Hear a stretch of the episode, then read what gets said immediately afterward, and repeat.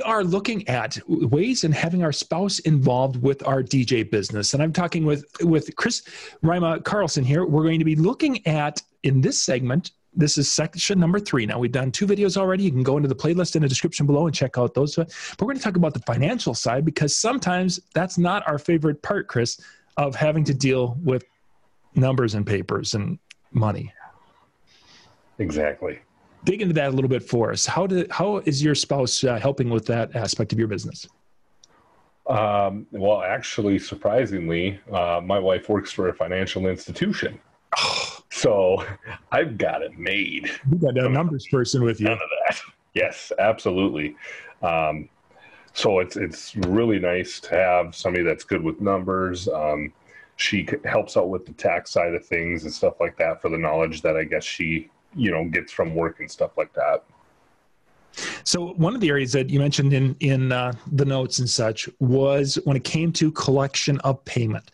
Occasionally, we'll have situations where we have money due and da da da whatever, and we need to get money from a client. And I, for me personally, that's one of the areas I struggle the most. And it's been a wonderful uh, connection with Lori and myself because it's kind of that I don't want to say the good cop, bad cop, but some she's just a little bit better at that. Are you finding that works for you also? Uh, absolutely, absolutely. My uh, my wife is definitely a lot nicer than I am, but uh, no, it's you know, and the nice thing about that too is you know, it, you know, if I'm off doing a gig or you know busy at work or something like that she can be going through my contracts and being like hey did you realize that this payment is due um, from these people. And I'm like, oh, no, you know, I didn't. She can send them an email, a message, phone call, whatever it might be, um, if I'm not available to. And, uh, you know, it just kind of helps make sure things are on track as far as payments go as well. Very nice, very nice. And when it comes to uh, then then the the purchasing of gear, that's always a big one when it comes to the finance side of it. Is that something then that she is able to to help give you some advice and thoughts on that, or how do you guys handle that part of it? Because you know, from the financial world, she didn't come from the entertainment DJ side of it. So does she have a good feel for that? Um, let's just say, as far as purchases, I try not to share those with her. Let's let's just say I dropped the bomb on her today that I just bought a whole new set of EV speakers.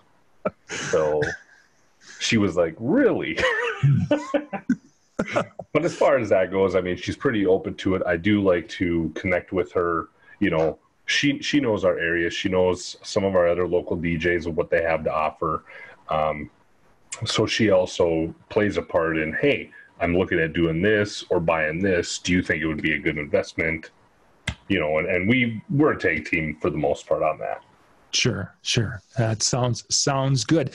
Uh, this is video number three in our ten part series, where we're talking about having our spouse involved with our business and helping in different aspects of it. This is the financial uh, aspect we're talking a little bit about. The other are all in that playlist. That's down in the description below. You can go click on that. And you can go check out the other videos. We are going to be going to video number four, and if you're watching the playlist, it will automatically go there. But number four is going to be talking about utilizing your spouse or significant other at the show to capture things for marketing. We'll be back with that in video number four.